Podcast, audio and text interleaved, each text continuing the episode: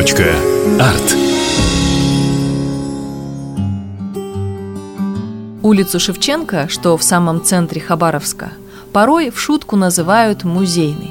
Не только потому, что практически каждое здание здесь старинное, с удивительной историей, фактически музейный экспонат, но и потому, что внизу, буквально через один дом, стоят два крупнейших музея – Хабаровский краевой музей имени Николая Ивановича Градекова и Дальневосточный художественный музей.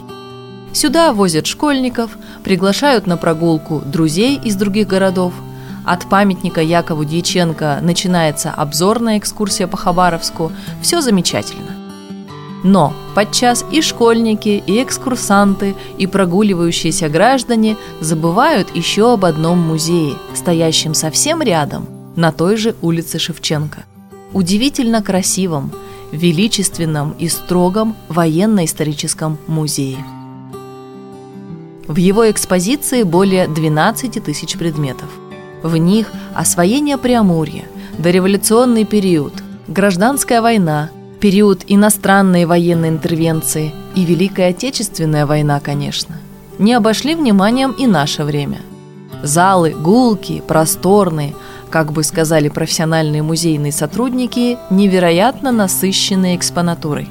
Здесь впечатляющая коллекция отечественного и зарубежного огнестрельного и холодного оружия, орденов, медалей, оригинальных видов обмундирования и снаряжения.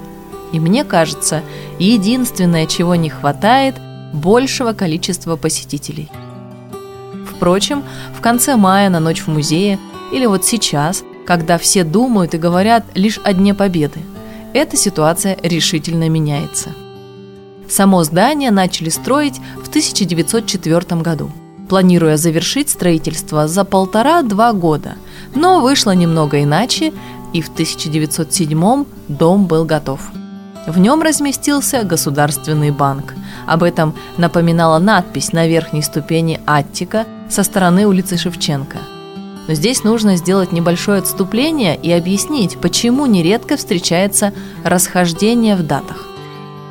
Дело в том, что военно-исторический музей Краснознаменного Дальневосточного военного округа был открыт в 1904 году, но располагался в другом месте. В кирпичном доме экспонаты расположились только в 1983 году, а торжественно музей открыли 31 мая 1983 года, приурочив это событие к 125-летию основания Хабаровска. При этом часть экспонатов передал тогда еще Хабаровский краеведческий музей. Все эти годы в здании находились военные учреждения. Например, с 1930 по 1939 управление милиции Дальневосточного края. В период Отечественной войны военно-строительное управление – а в 1945-м, во время Советско-японской войны, здесь же разместился штаб Второго Дальневосточного фронта. На здании есть памятная доска, посвященная маршалу Советского Союза Василевскому. Наконец, тут обосновался штаб ПВО, Управление финансовой службы и Банк Дальневосточного военного округа. Потом последовал масштабный ремонт и, наконец, открытие нового музея. Сам дом удивительно красив. В нем ярко проявилась особенность каменной дореволюционной архитектуры Хабаровска – сочетание двух видов кирпичей – красного российского и серого маньчжурского. Главный фасад выглядит наиболее парадно. Здание заслуженно стало одной из архитектурных достопримечательностей города, но, как ни странно, его до сих пор принимают именно за военное или казенное учреждение – а как вам кажется, похож дом на музей? Непременно прогуляйтесь к нему, тем более в эту майскую пору. С праздником Хабаровский край. И до встречи в эфире. Точка. Арт.